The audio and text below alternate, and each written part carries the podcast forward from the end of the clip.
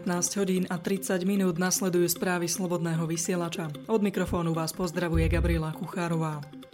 Z 8 osôb, ktoré polícia zadržala počas štvrtkovej akcie v Kolárove, 5 osôb po vypočutí zo zadržania prepustili a trom osobám vzniesli obvinenie za obzvlášť závažný zločin úkladnej vraždy a za ďalšie trestné činy. Má ísť o spojitosť s prípadom vraždy novinára Jána Kuciaka a jeho snúbenice Martiny Kušnírovej. Ako ďalej agentúru SITA informovala hovorkyňa generálnej prokuratúry Andrea Predajňová, v aktuálnom štádiu prípravného konania vyšetrovateľ policie policajného zboru vykonáva úkony s obvinenými a na ich základe spracuje podnet pre prokurátora na podanie návrhu na ich vzatie do väzby. Polícia v súvislosti s tromi obvinenými na sociálnej sieti napísala, že vyšetrovací tým je presvedčený o vine týchto osôb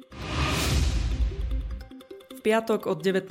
hodiny sa v Bratislave, Banskej Bystrici a v Košiciach koná ďalší pochod za slušné Slovensko. V Bratislave sa začne na námestí SNP a pokračovať bude smerom k budove Národnej rady Slovenskej republiky. Keďže sa uskutoční už za tmy, ľudí vyzvali, aby si doniesli baterky, zapaľovače či lampáše a ukázali tak, že svetlo vždy porazí tmu. Požiadavkou pochodu za slušné Slovensko je výmena vlády, keďže nová vláda premiéra Petra Pellegriniho podľa Juraja Šeligu z iniciatívy iniciatívy za slušné Slovensko nič neurobila preto, aby obnovila dôveru v štátnu moc, nezávislosť polície, prokuratúry, súdnictva. Vláda nie je schopná dohodnúť sa na voľbe ústavných sudcov a policajného prezidenta. Vznikajú nové kauzy a škandály, napríklad podozrenie z účasti Slovenska na únose vietnamského občana do Vietnamu. Ako informovali webnoviny, iniciatíva za slušné Slovensko v tejto súvislosti vyzvala predsedu koaličnej strany Mostu Híd Bela Bugára, aby zo súčasnej vlády odišiel. K organizácii pochodu sa tentokrát pridali aj vedci zo Slovenskej akadémie vied z iniciatívy Veda chce žiť. Študentská iniciatíva Nie je nám to jedno, ako aj mimovládne organizácie združené v zoskupení Chceme veriť. Zároveň sa k nemu pripojila aj iniciatíva slovenských učiteľov a iniciatíva Kultúrny reparát.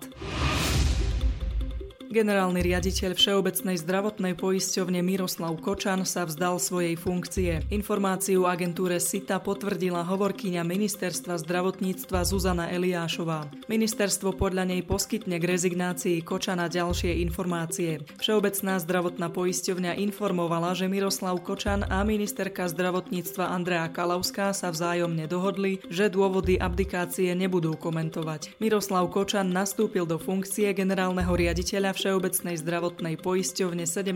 mája 2016. Bol súčasne aj predsedom predstavenstva.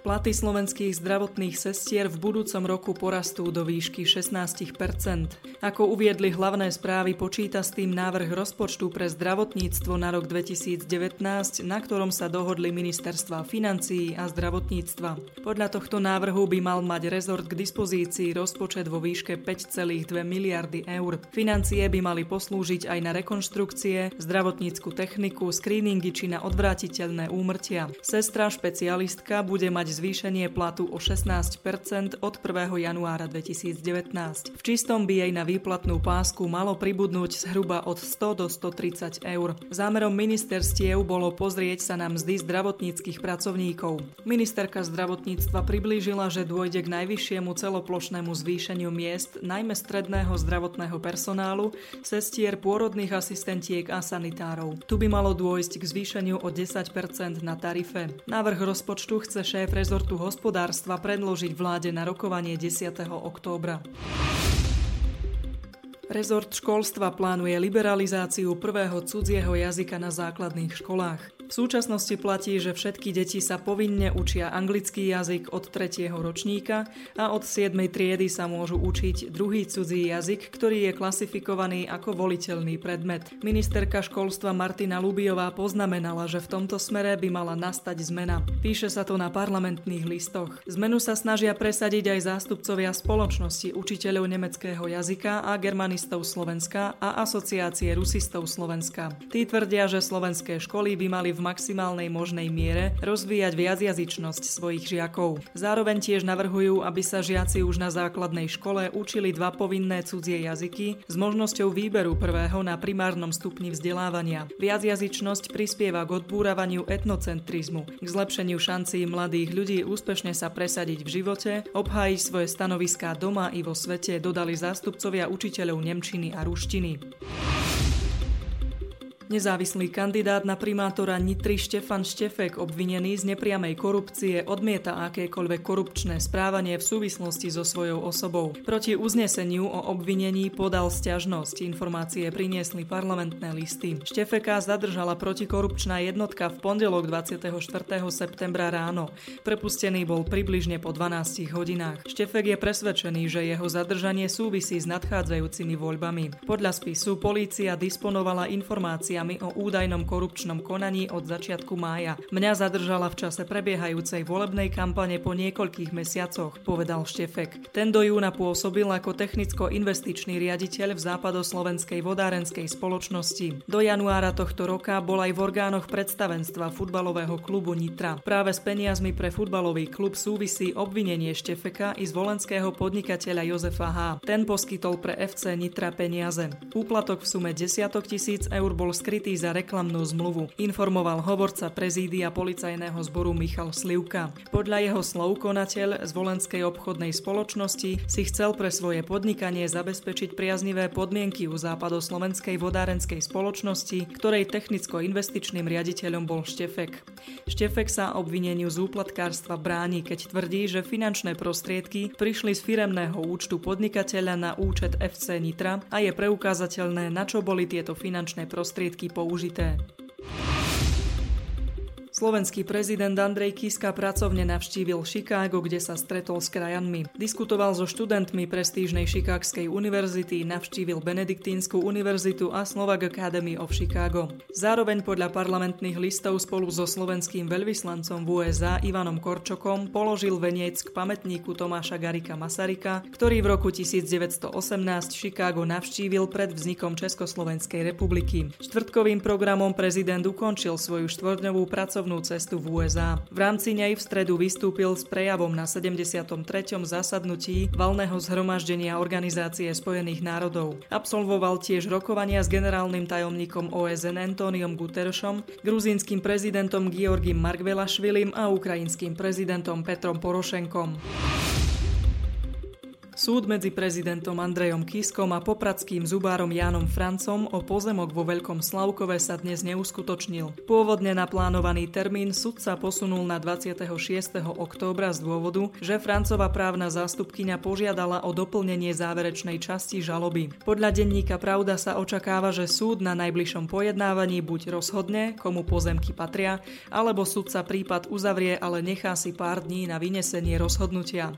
Ide o civilný súd, v ktorom ide o určenie vlastníka pozemkov, nie o vrátenie pozemkov, ako na jednom z pojednávaní upozornil sudca okresného súdu. Na Francovi je teda dôkazné bremeno, že vlastníkom je on, nie Kiska. Kiska pozemok vrátiť Francovi odmieta. Prevod pozemkov z roku 1999 vyšetrujú aj orgány činné v trestnom konaní, a to ako podvod. Informácie z priebehu vyšetrovania však verejnosť nepozná. Už na takmer 200 sa zvýšil počet obetí na životoch, ktoré si v Nigérii vyžiadali povodne spôsobené intenzívnymi zrážkami. Masy vody z riek Nigera Benue, ktoré vystúpili z korít týchto tokov, zaplavili mnoho obcí. Od zvyšku sveta boli odrezané rádovo 10 tisíce ľudí. Správu priniesol denník Pravda. Predstavitelia miestneho Červeného kríža varovali teraz pred hrozbou vypuknutia cholery na území, ktoré zasiahli povodne. Toto nebezpečné ochorenie už vyčíňa na severovýchode východe Nigérie, kde v ostatných týždňoch podľa zdrojov Organizácie spojených národov zomrelo na jeho následky takmer 100 ľudí. Britské spravodajské služby a protiteroristická policajná jednotka identifikovali tretieho podozrivého v prípade pokusu o otravu bývalého plukovníka ruskej vojenskej rozviedky GRU Sergeja Skripala a jeho céry. Tvrdí to denník ZME s odvolaním sa na britské noviny Daily Telegraph. Tento tretí podozrivý údajne tiež zamestnanec GRU navštívil Salisbury s cieľom zhromaždiť spravodajské informácie pre svojich kolegov Alexeja Petrova a Ruslana Boširova. Meno novej podozrivej osoby sa v článku denníka Daily Telegraph neuvádza. Americký prezident Donald Trump a britská premiérka Teresa Mayová začali diskutovať o ich spoločnej túžbe dosiahnuť rozsiahlu obchodnú dohodu. Uviedol v stanovisku úrad Mayovej po jej stretnutí s Trumpom v New Yorku v čase zasadnutia valného zhromaždenia OSN. Obaja lídry sa podľa hlavných správ zhodli na tom, že Brexit poskytuje skvelú príležitosť na uzatvorenie veľkej a ambicióznej britsko-americkej dohody o voľnom obchode. To, že Trump podporuje takúto dohodu s Londýnom, by mohlo Mayovej pomôcť zvíťaziť v boji nad kritikmi, podľa ktorých je jej plán ohľadom odchodu krajiny z únie, teda tzv. Brexitu, nerealizovateľný, poznamenala agentúra Reuters.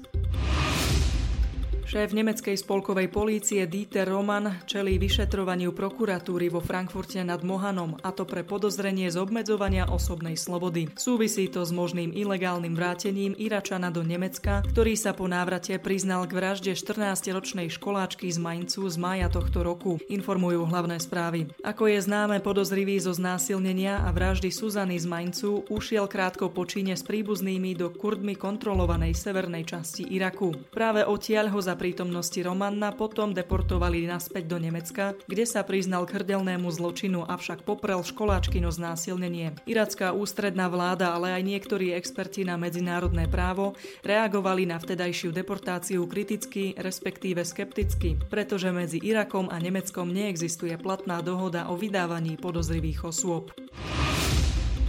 Ruským obhajcom práv, ktorí zastupovali Krym v Rade pre ľudské práva v OSN, sa vyhrážala ukrajinská delegácia. Informoval o tom vedúci pracovnej skupiny pre medzinárodné právne otázky pri stálom zastupiteľstve Republiky Krym pri prezidentovi Ruskej federácie Alexander Molochov. Molochov vystúpil so správou, v ktorej zdôraznil krymské sankcie zo strany USA, EÚ a Ukrajiny.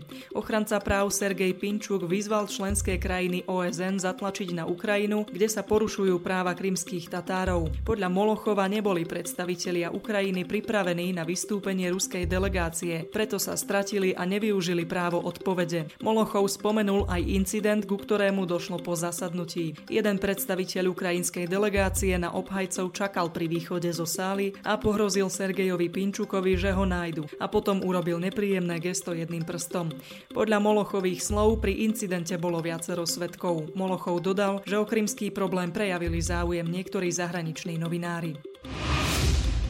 Ukrajinská bezpečnostná služba SBU začala vyšetrovanie v súvislosti s prípadmi vydávania maďarských pasov obyvateľom Zakarpatskej oblasti na západe Ukrajiny. Vo štvrtok v Kieve o tom informoval ukrajinský generálny prokurátor Jurij Lucenko. Správu priniesli parlamentné listy. Lucenko dodal, že vinníkom hrozí odobratie ukrajinského občianstva. Videá s etnickými Maďarmi, ako v Zakarpatskej oblasti Ukrajiny skladajú maďarský štátny sľub, sa objavili na ukrajinských webových stránkach 19 septembra. Ako sa neskôr ukázalo, videá na internete zverejnil zamestnanec štátnej pohraničnej služby Ukrajiny, ktorý bol tiež medzi novými držiteľmi maďarských pasov. Súčasná ukrajinská legislatíva pritom neuznáva dvojaké občianstvo. Mnohí predstavitelia národnostných menšín, ktorí žijú na západe Ukrajiny, však v posledných rokoch žiadajú o pasy iných krajín, radšej ako o ukrajinské. Podľa oficiálnych údajov len v Zakarpatskej oblasti bolo doteraz už vydaných viac ako 100 tisíc maďarských pasov hlasov. Naše správy sú na konci. Pracovali sme s informáciami z portálov. Hlavné správy, parlamentné listy, webnoviny, Pravda, ZME. Ostaňte s nami aj naďalej. Zdraví vás Gabriela Kuchárová. thank you